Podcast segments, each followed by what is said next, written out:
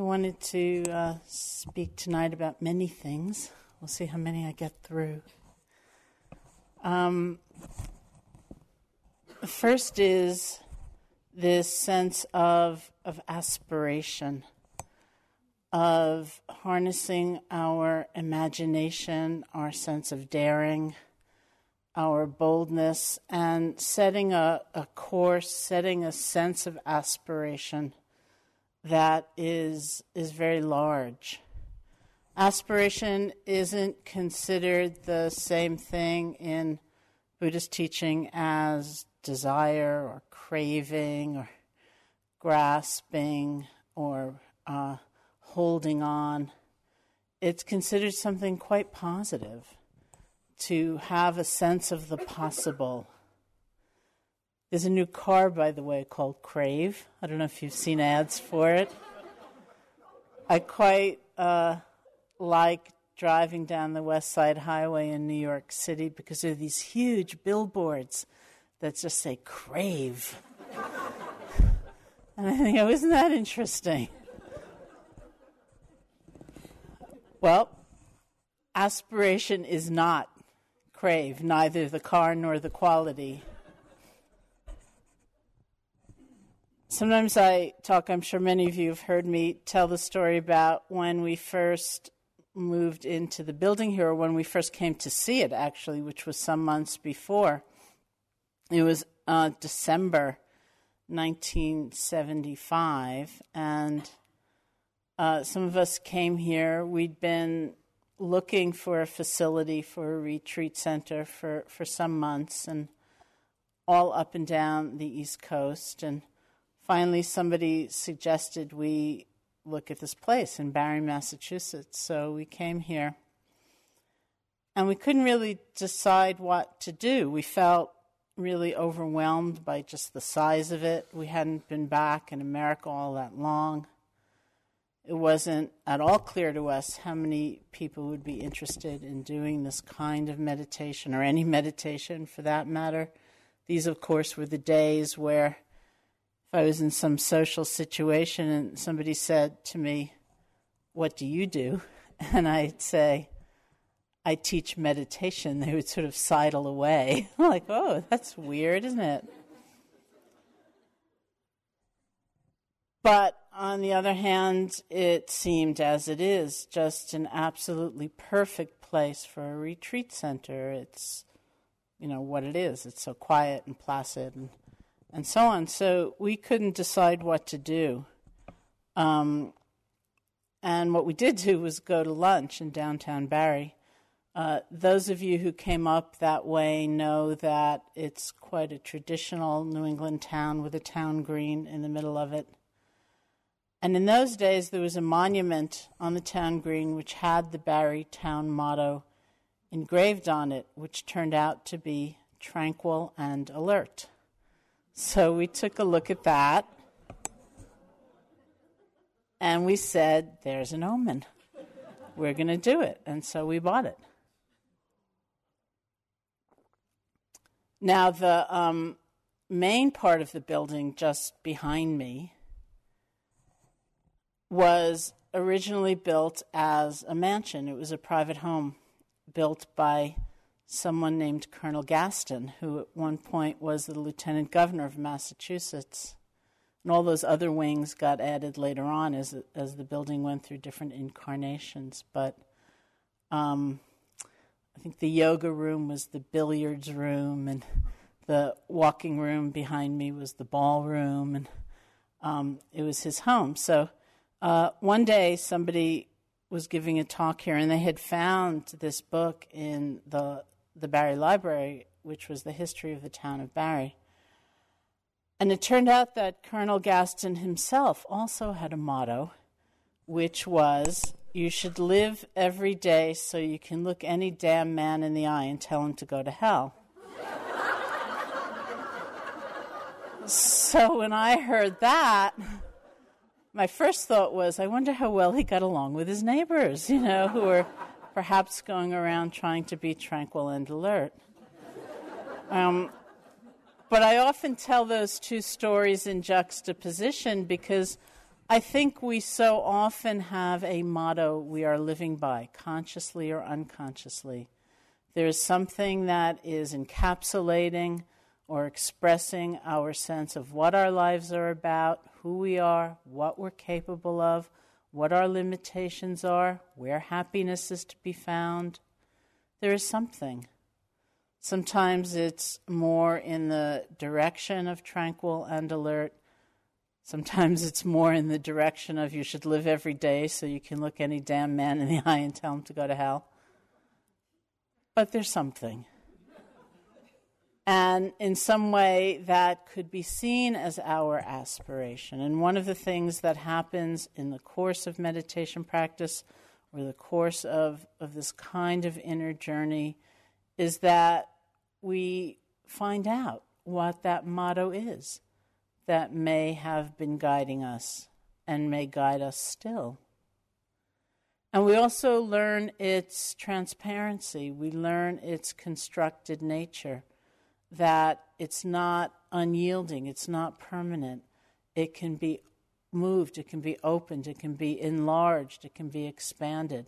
We can dare to imagine living and dying from a different place. And so we, we find that there are times in our practice where we come upon some sense of definition, of limitation, and we learn to loosen the grip of that. I was once um, practicing with a Tibetan teacher named Nyoshul Khen Rinpoche, and he he said something to us uh, which was very important for me. It was something like, and of course a paraphrase, it was something like, Why is your sense of aspiration so small? Why is it so meager? Why not aspire to be a fully liberated being for the sake of all beings? Why not? And that why not became a, a kind of prod in his teachings. Why not? Why do we dare to imagine so little in terms of what we are capable of? Why not? Open. Why not dedicate one's life to be free for the sake of all, to be a completely liberated being, for the sake of everybody? So that's one whole side of our practice to open, to get bolder. I think, in, in some ways, in some funny way, even though we live in a time of great craving and greed, we also live in a time of quite blunted aspiration. You know, there isn't so much of a, a sense of, of daring and imagination of who we can become, how we might impact this world. And so we open. We're continually opening to a new sense of possibility. The other side of that is putting in the time or making the effort, having the patience that is all a very real component of having our dreams come true. It's not a question of making a decision. Yes, I think I'd rather like to be a fully liberated being for the sake of all beings. and then watching the clock, you know, or um, kind of imagining that lovely day when it is to be. But even holding that aspiration in our hearts, being patient doing our work, whatever that is, step by step, moment by moment, being able to make mistakes, to begin again, to love ourselves anyway, to not feel that we failed, but to kind of regroup, to come back, to let things unfold. It's like allowing the seasons to unfold really our impatience isn't going to make it happen any faster. We need a kind of balance to understand that the, the movement of one's heart, the unfolding of a spiritual life, is also full of mystery. It's not so linear. It's not. It's not um, so cut and dried. It's not a question of accumulation the way so much of our life might be cast in terms of. You know, it's easy to think, well, you know, yesterday I could do five phrases before my mind wandered, and today I'll do eight, and tomorrow I'll do 50, you know, and then before you know it, my mind will never wander. And we sort of wait and wait. it may not be like that. Or there are those many, many times, some of which I, you know, I described in my own experience, where we may, we may do a practice of loving kindness and not feel the fullness of forgiveness or great love for ourselves and think nothing is happening.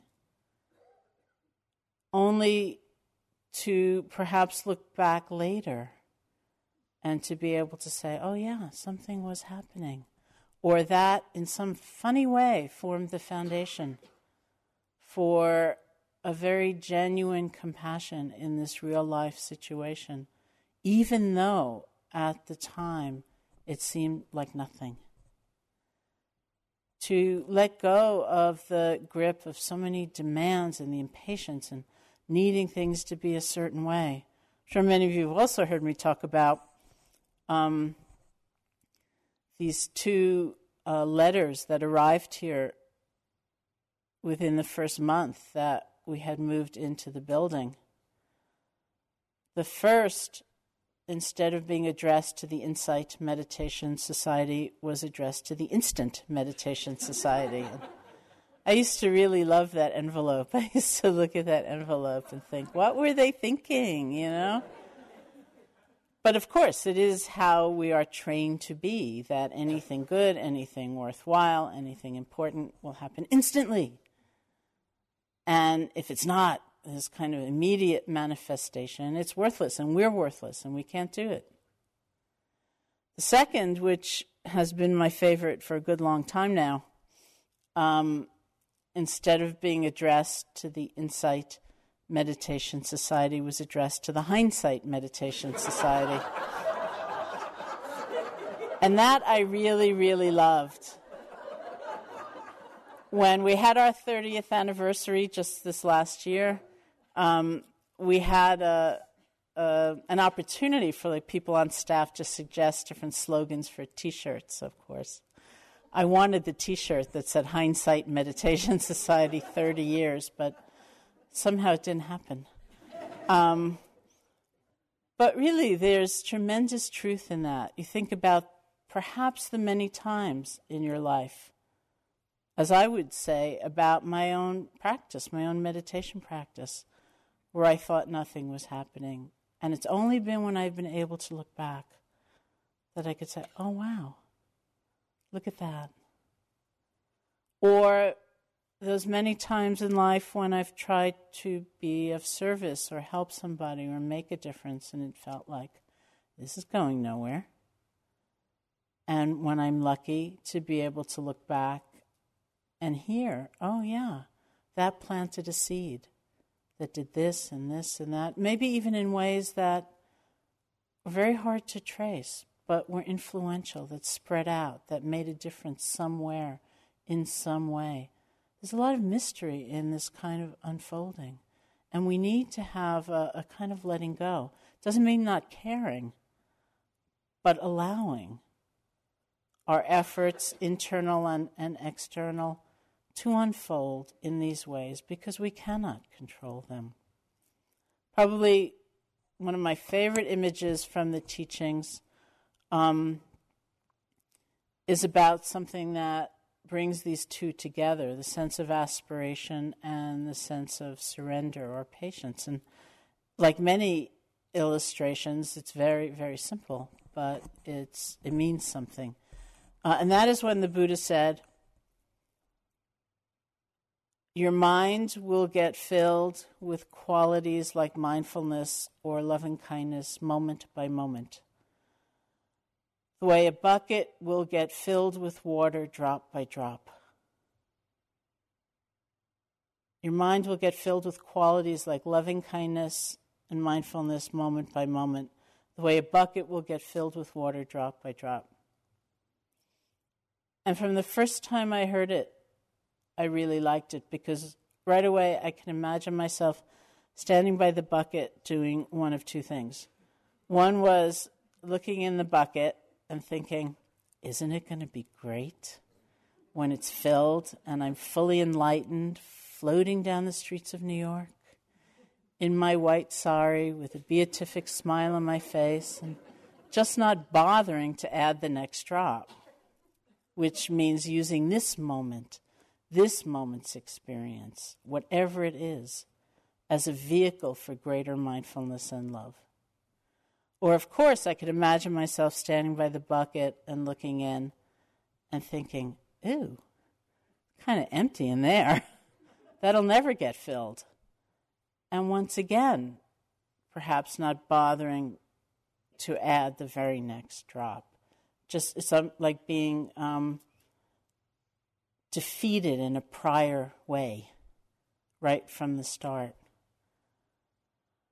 And since that time, when I first heard that image and imagined myself in those two situations, someone has offered a third, which was also very good, which was standing there and completely ignoring my own bucket and kind of peering into someone else's and saying, Oh, how are you doing over there? You know, that's kind of interesting. Not so good today, huh? You know, or, Oh, it's pretty full. Isn't it amazing? And yet we have we have this life, this moment, how precious, and we can use it painful, pleasant, neutral, whatever it is.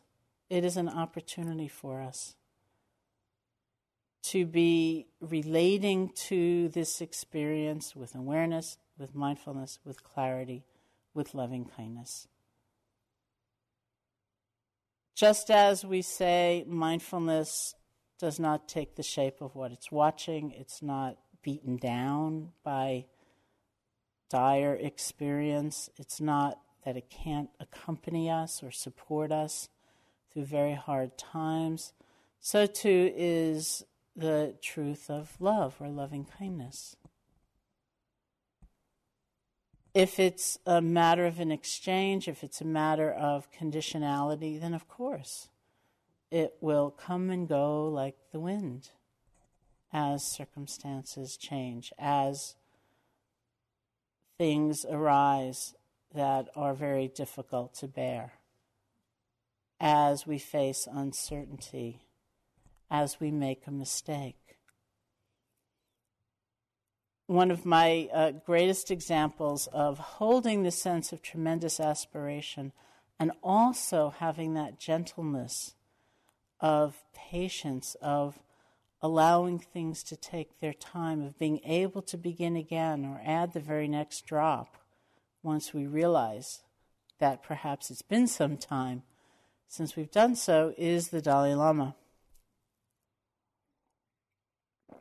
And I can remember a time it was it was quite a few years ago, somewhere in the '90s, and um, he was teaching in Tucson on uh, patience, and the way that the the event was structured was that he would teach in the morning and the afternoon, and then they decided they wanted different Western meditation teachers to teach in the evening. So I, actually, I and Sylvia Boorstein.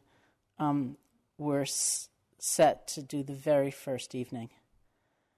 And I was pretty nervous. At that time, that was by far the largest group I'd ever spoken in front of. It was about 1,200 people. And even though he wasn't there on the stage, um, the throne was right behind me, you know, it was kind of like this presence. And um, but I got through it and it was done. And then I was so glad it was the first night because then I could just enjoy the rest of the conference, you know, and, and the teaching. So that was over with. And then a couple of days later, um, the Dalai Lama was teaching. And the way he had been doing it was that he would be referring to this text and he would read it and then make a comment for whatever length of time. And then as that was being translated, he would just flip forward to see um, the next passage that he would, he would be about to comment on. So he had done that, but something in what the translator was saying caught his attention. And he looked over and he said, That's not what I said. And the translator said, Yes, it is. and he said, No, it's not. And the translator said, Yes, it is. and it was a very minor point, actually, that they were discussing. Um, but they, they couldn't agree, and they were going back and forth and back and forth and back and forth. And finally, the Dalai Lama flipped back to the passage that was actually in dispute, and he burst out in this huge laugh, and he said, Oh, ha ha ha ha, I made a mistake. and I thought, look at that. You know, what if I'd made a mistake in front of those same 1,200 people a few nights before? First of all, would I have admitted it? Second of all, would I have laughed about it? Probably not. you know, and it was such a beautiful example of not holding this kind of rigid persona or inflated sense of oneself. In fact, the kind of compassion, the tenderness to have some sense of ease about that admission. Oh, yeah, I made a mistake. And then to go on that in itself was a very beautiful example. And just recently, um, fairly recently, much more recently than Tucson, I was in Toronto, um, where the Dalai Lama was doing 11 days of the Kalachakra um, ritual, which is a very extensive ritual. And um, he liked to begin uh, the, the teaching session in a kind of ecumenical spirit by having different people do chanting, um, primarily from different Buddhist schools. And one day there was a rabbi up there, was very interesting, but it was mostly from different Buddhist schools in chronological order, in the order in which Buddhism spread throughout the world. So um, he would start with the Theravadan tradition, which is this tradition Burmese, Thai, Sri Lankan and then you know move on. And and there were people there representing you know Korea and China and all these different places. And um, the first day there was a Western monk and a Western nun, both of whom had ordained in the Thai tradition, and so they were chanting. You know, I was very familiar with the chants. You know, it wasn't exactly what we're doing each night, but it was in the same school. So um, and then the next day, for some reason, as as uh, it was time to do that again, the monk wasn't there. There was just the nun, who had to get up. This time it was like seven thousand people, with the Dalai Lama there, right behind her, and chant um, these chants. And it was so painful in some ways. You know, her voice was quivering, and I, you know, having uh, known the chants for so long, knew she was making all these mistakes, you know, and the things you're supposed to say three times, she was saying once, and, you know, and it was finally done. Um, and then they went on through these different countries. And then at the end, the Dalai Lama said, You know, I'd like to take a moment and thank everyone who chanted, especially that nun. He said, It's not so easy to chant all by yourself and and she did a really beautiful job. And then he said, I once had to chant all by myself. I was in, I think it was Japan, something like that. He said, I went to Japan, and they asked me to chant the Heart Sutra. And he said, I made so many mistakes. It was like I made up a new Heart Sutra. and it was such a beautiful moment, you know, of, of commonality and humanity. And then uh, she came up to me later in the afternoon. And she was so lit up. It was like she was radiant. Her radiance could have like filled that that auditorium. And she said to me, "Do you want to chant with me tomorrow?" and I said, "No, thank you. That's all right." But how amazing, you know? I made a mistake. I did the best I could. I put my heart into it. Really, can we approach our experience not with this idea of holding an aspiration as something to judge ourselves by and to somehow have a, a rigid expectation of what our experience should be, but to hold us, to lift us up, to inspire us, to allow us to begin again, and to have enough patience, enough uh, gentleness to understand that's reality. That is how we move, that is how we transform, that is how we change. The Buddha talked about transformation as being like an ocean floor, gradually sloping away. And that's not to say it takes, you know, 10 years or 10 lifetimes. We don't know. But there is that sense of allowing, of realizing that we're not in control of the unfolding of events. That if we put our heart completely into a sense of possibility, in some ways that's actually one of the hardest things, then we just need to do the work. And it will happen. It does happen in its own time and in its own way. So, our practice is to dare to imagine a heart that is expressive of loving kindness and compassion, sympathetic joy, and equanimity. They will all support one another, moment by moment, step by step. As we leave them, as we forget, Sometimes we, we do that almost intentionally, and then we come back. It is said that the practice of loving kindness transforms our field of intention, our field of motivation. Intention or motivation is considered to be quite crucial in Buddhist teaching because that's where the energy of an action resides, that's where it lives. Classically, we would say that's where the karmic seed gets planted, is with the intention. And this is a very different way of looking at things than perhaps we've been trained to. The intention is the motivation, it's the heart space, it's um, the uh, impulse generation that sparks an action. So we really look at the intention, at our own intention, to try to discern what kind of action it is. Is it really an act of generosity? Maybe not. Maybe the giving is um, substantial, but maybe the heart space that's motivating it is fear you know, or dread or competition or martyrdom, you know, feeling we don't deserve to have anything. So we give it away. So, from the perspective of the teaching, that would not be generosity because it's not coming from that impulse to share, or would be a certain kind or level of generosity.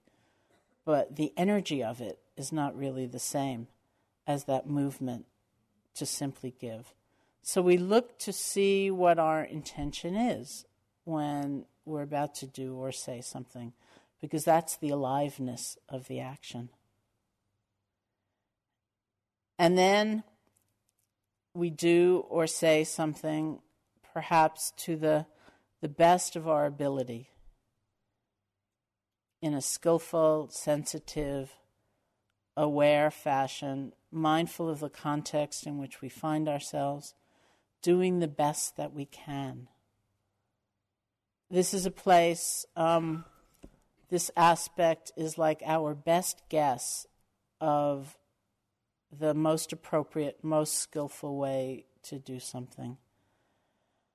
And I just want to distinguish those two for a moment because I think this is very important in the in the teaching of loving kindness. As I said, the um, the teaching is that a practice of loving kindness will transform our field of motivation.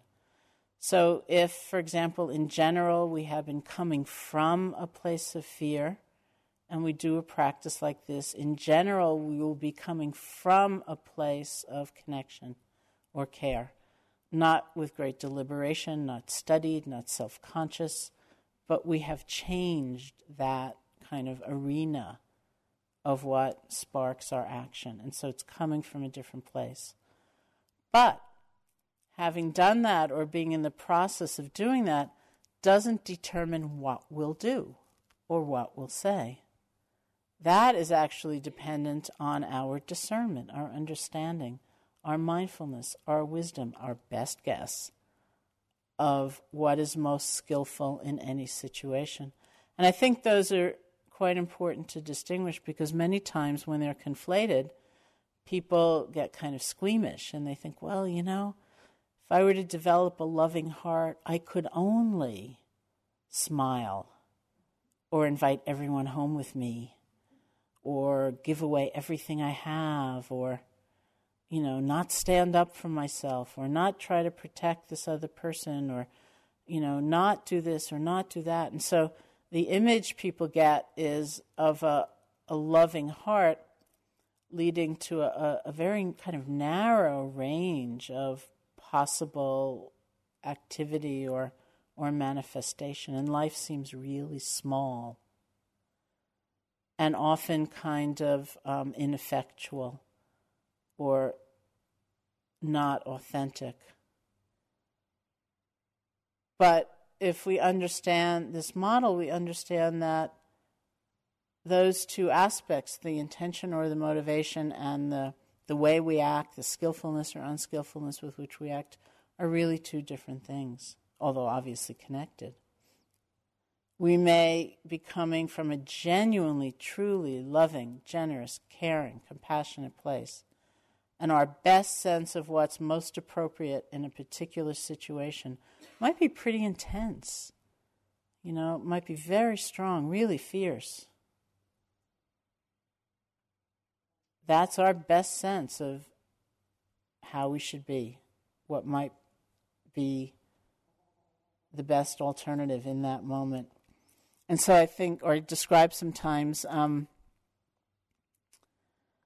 when uh, Ram Dass's teacher, Neem Karoli Baba, was very famous um, in India, as an Indian saint, for having said, Never throw anyone out of your heart. Never throw anyone out of your heart. And my friend Sylvia Boorstein has a kind of addendum to that, which she uses where she says, Never throw anyone out of your heart. You may throw them out of your life, but never throw them out of your heart. And we have to think about that too. Growing in skill, learning how to be, feeling free by the force of our, our loving kindness to examine options and not constrained to a certain um, particular narrow range of response. We practice loving kindness, we practice compassion, we practice sympathetic joy. And they change that field of, of intention. They change it in a way that, as I said, it's not, um, it's not self conscious. We see others as having something to do with us, with our lives. And from that place, we respond to the best of our ability. People often ask, you know, well, what should I do in this situation or that situation or that situation or that problem or that dilemma? And the answer, honestly, is always, I don't know you know, you have to really look. You have to look at where you're coming from. What is motivating you? What do you really want in this situation? What is your aspiration? Do you want to be free or do you want to be seen as victorious? Do you want to be loving or do you want to kind of hold someone down? You can know through cultivating awareness And you have to do the best you can to act as skillfully as you can. So, what I was saying before is that sometimes we we see a direction and we actually don't even want to go there. But if we are mindful, we have a choice. Loving kindness, as I was saying just now, is primarily taught as a means to transform our own field of intention. It's also taught in traditional cultures like Burma, where I first practiced. Um, it's taught as uh, it's like an energy, it's a force field. It's not considered that it's just for our own transformation that it's practiced, although that is primarily where the change happens, but also that it is like an energy that goes out into the world.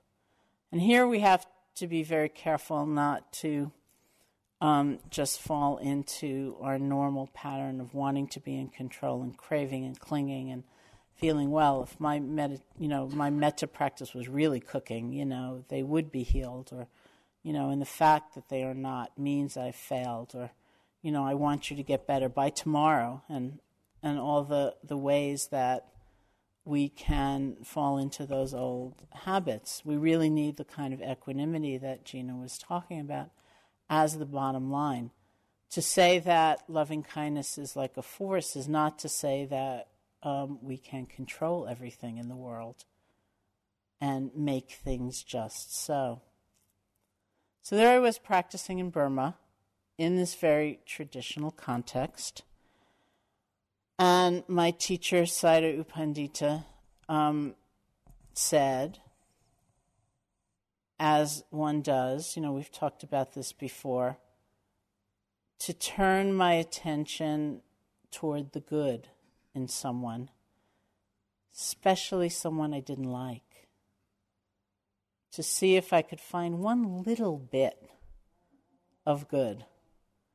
And sometimes we can't, you know, but the task was to see if I could. Um, and then to offer them loving kindness which, of course, we're going to move on to tomorrow.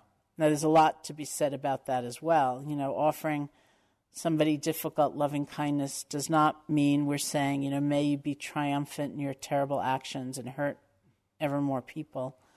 Um, it's also not saying what you did doesn't matter. Maybe it matters hugely. Um, but it's rather forging a kind of connection that is not defined by our hurt and our fear. So I went back to my room and I thought of somebody I found difficult right away.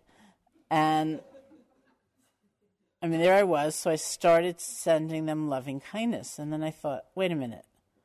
You know, what if my practice gets really strong and my concentration really starts cooking and I'm blasting them with this energy of, of loving kindness and they start to feel better? I don't want them to feel better. You know, they're my difficult person and you know, I'm in Burma. It's like 120 degrees and the food is horrible and everyone's getting sick and there are bugs and there are mosquitoes. Like, why should I be in Burma? So that they should feel better. You know? And I then thought of another person I found somewhat difficult, and my mind had the, the same objection. I thought, I'm in Burma, it's horrible here.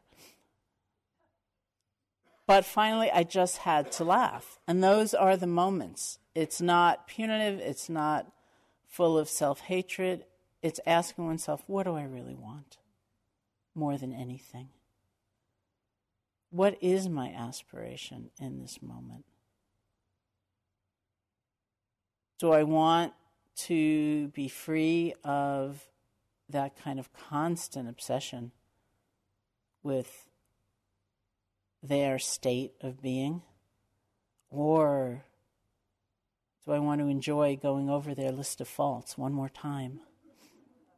What do we want? It's up to us. You see the impulse to go in a certain direction, And we have the choice. It's an amazing thing, it's a miraculous thing. Because we can know and we can decide.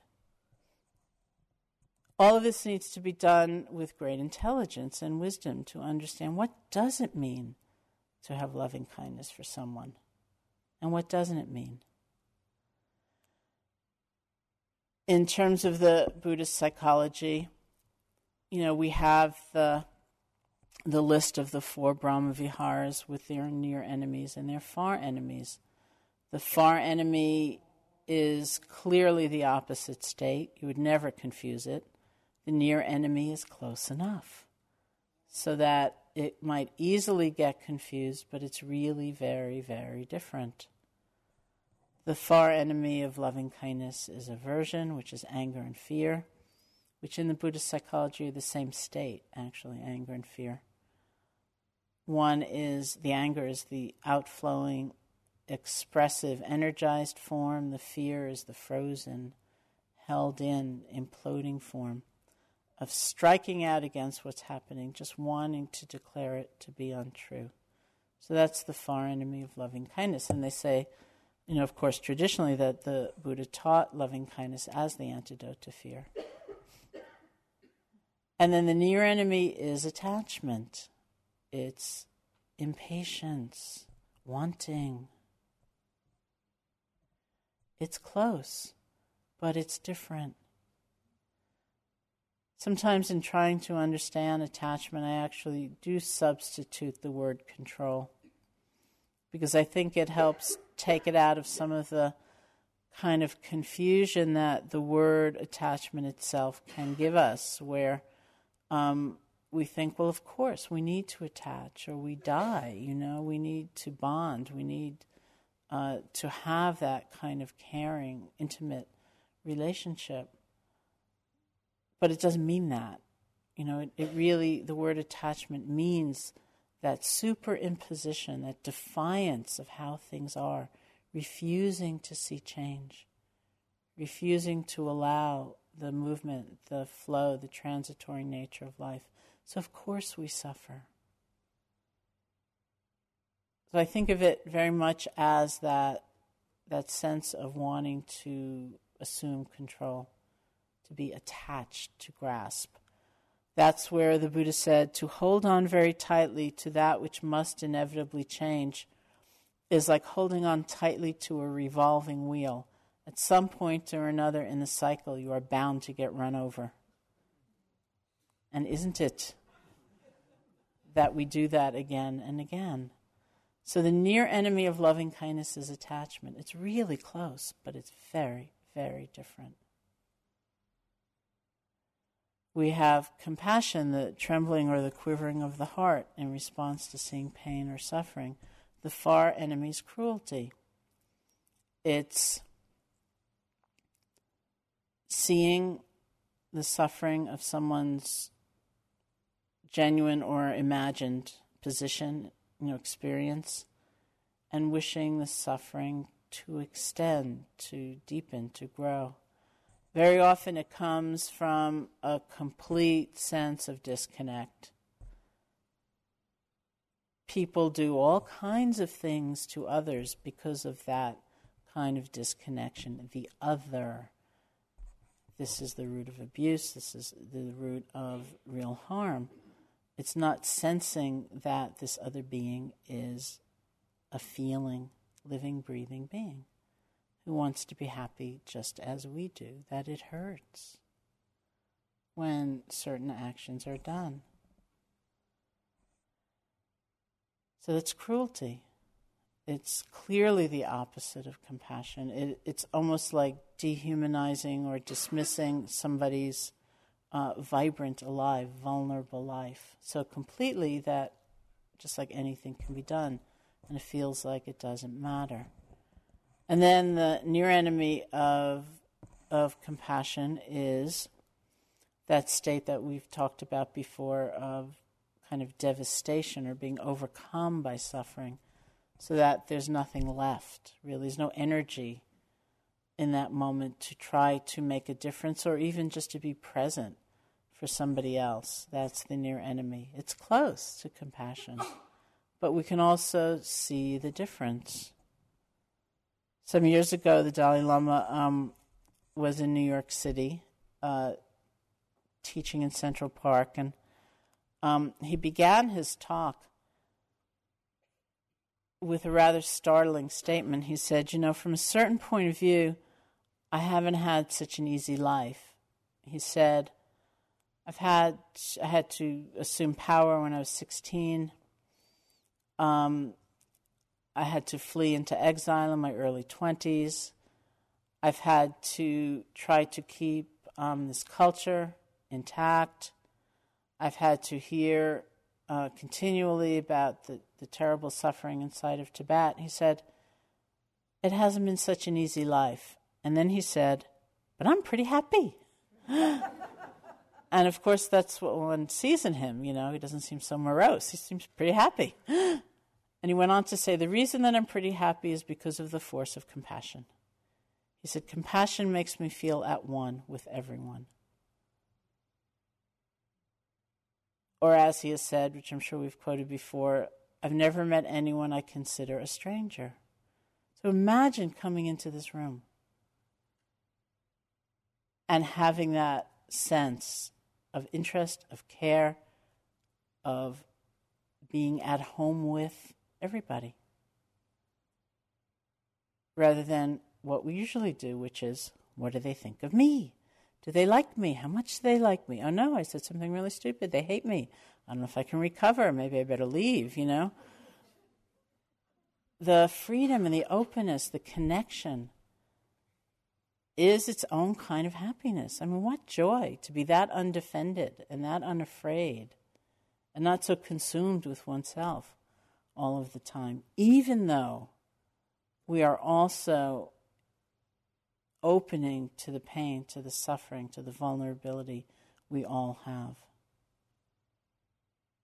Compassion is its own kind of happiness. It's not really the same as its near enemy, where our own fatigue and exhaustion and devastation and dismay at seeing someone else's state once again takes center stage. It's more important than their state for us. Then there's sympathetic joy, really taking delight and happiness in the happiness of others. Not having so much of that sense of, it's funny, you know, because there are certain situations, of course, where we are in direct competition with others. You know, if someone else gets the grant, it's not going to come to us. But an awful lot of the time, it's not like that, but we live as though it were. We have that feeling that, um, damn, you know? If only your book hadn't gotten on the New York Times bestseller list, inevitably mine would have. It's like it was floating around in the air, and because it landed on yours, it's not going to land on mine. Whereas, really, of course, there's no connection whatsoever between the two. And so I used that example last year when I was teaching here, you know, like of, you know, waking up one Sunday morning in New York City and opening up the New York Times to look at the book review section, and there's your friend's book on the New York Times bestseller list, and you think, it would have been mine if it hadn't been theirs.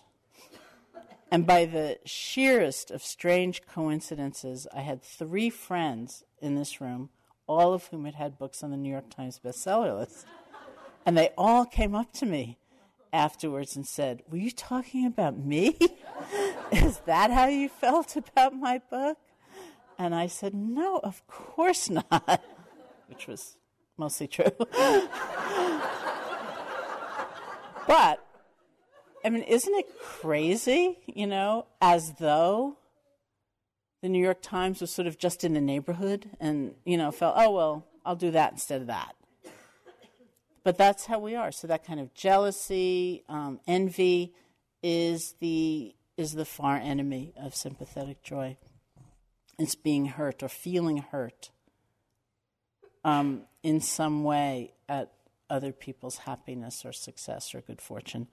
And then the near enemy I've seen described in different ways. Sometimes it's um, described as giddiness. It's like being happy, but not because of seeing someone else's happiness. It's like being happy for no good reason. And that one never was too impactful for me. A more interesting to me way of seeing it um, has been the state of comparing, where we are not looking to someone else's success or good fortune for the sake of being happy for them, but more that kind of incessant, restless looking and looking and looking and looking. Who am I? How am I in reference to you?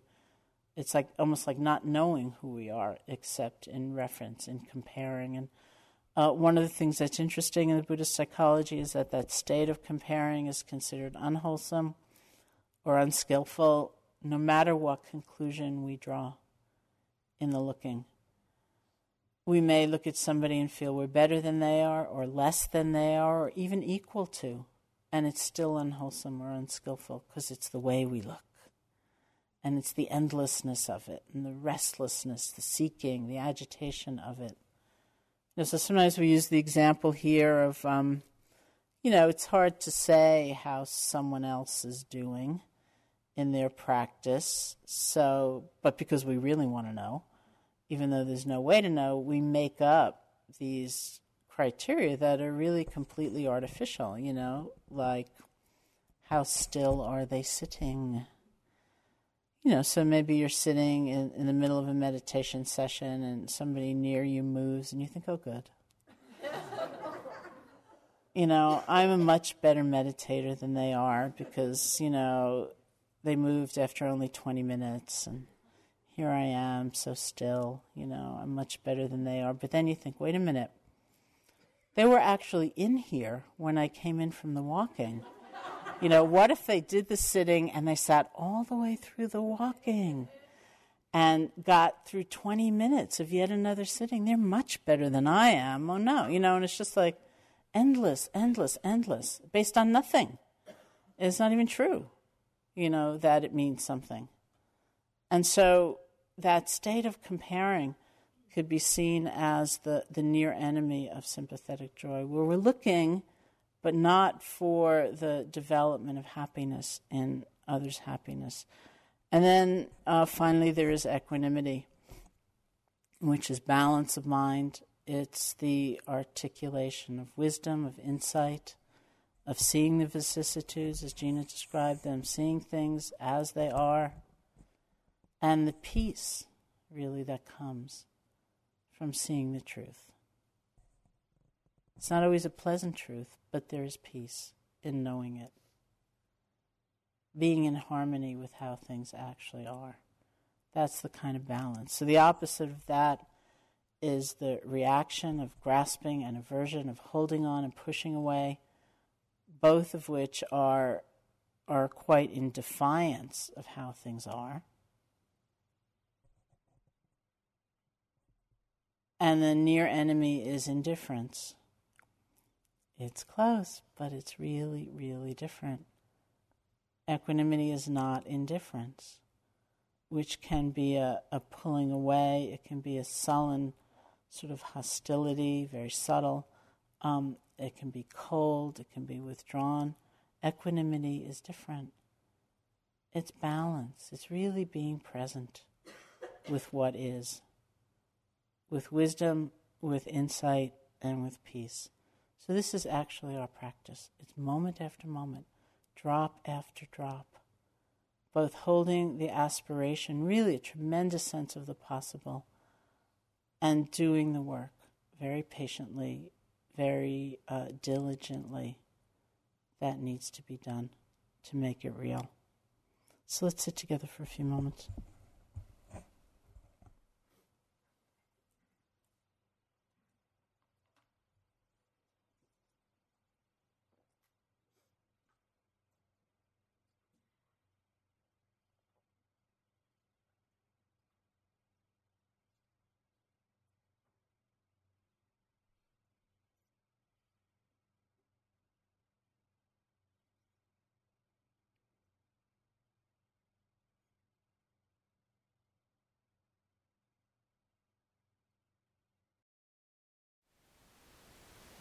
Thank you for listening. To learn how you can support the teachers and Dharma Seed, please visit dharmaseed.org slash donate.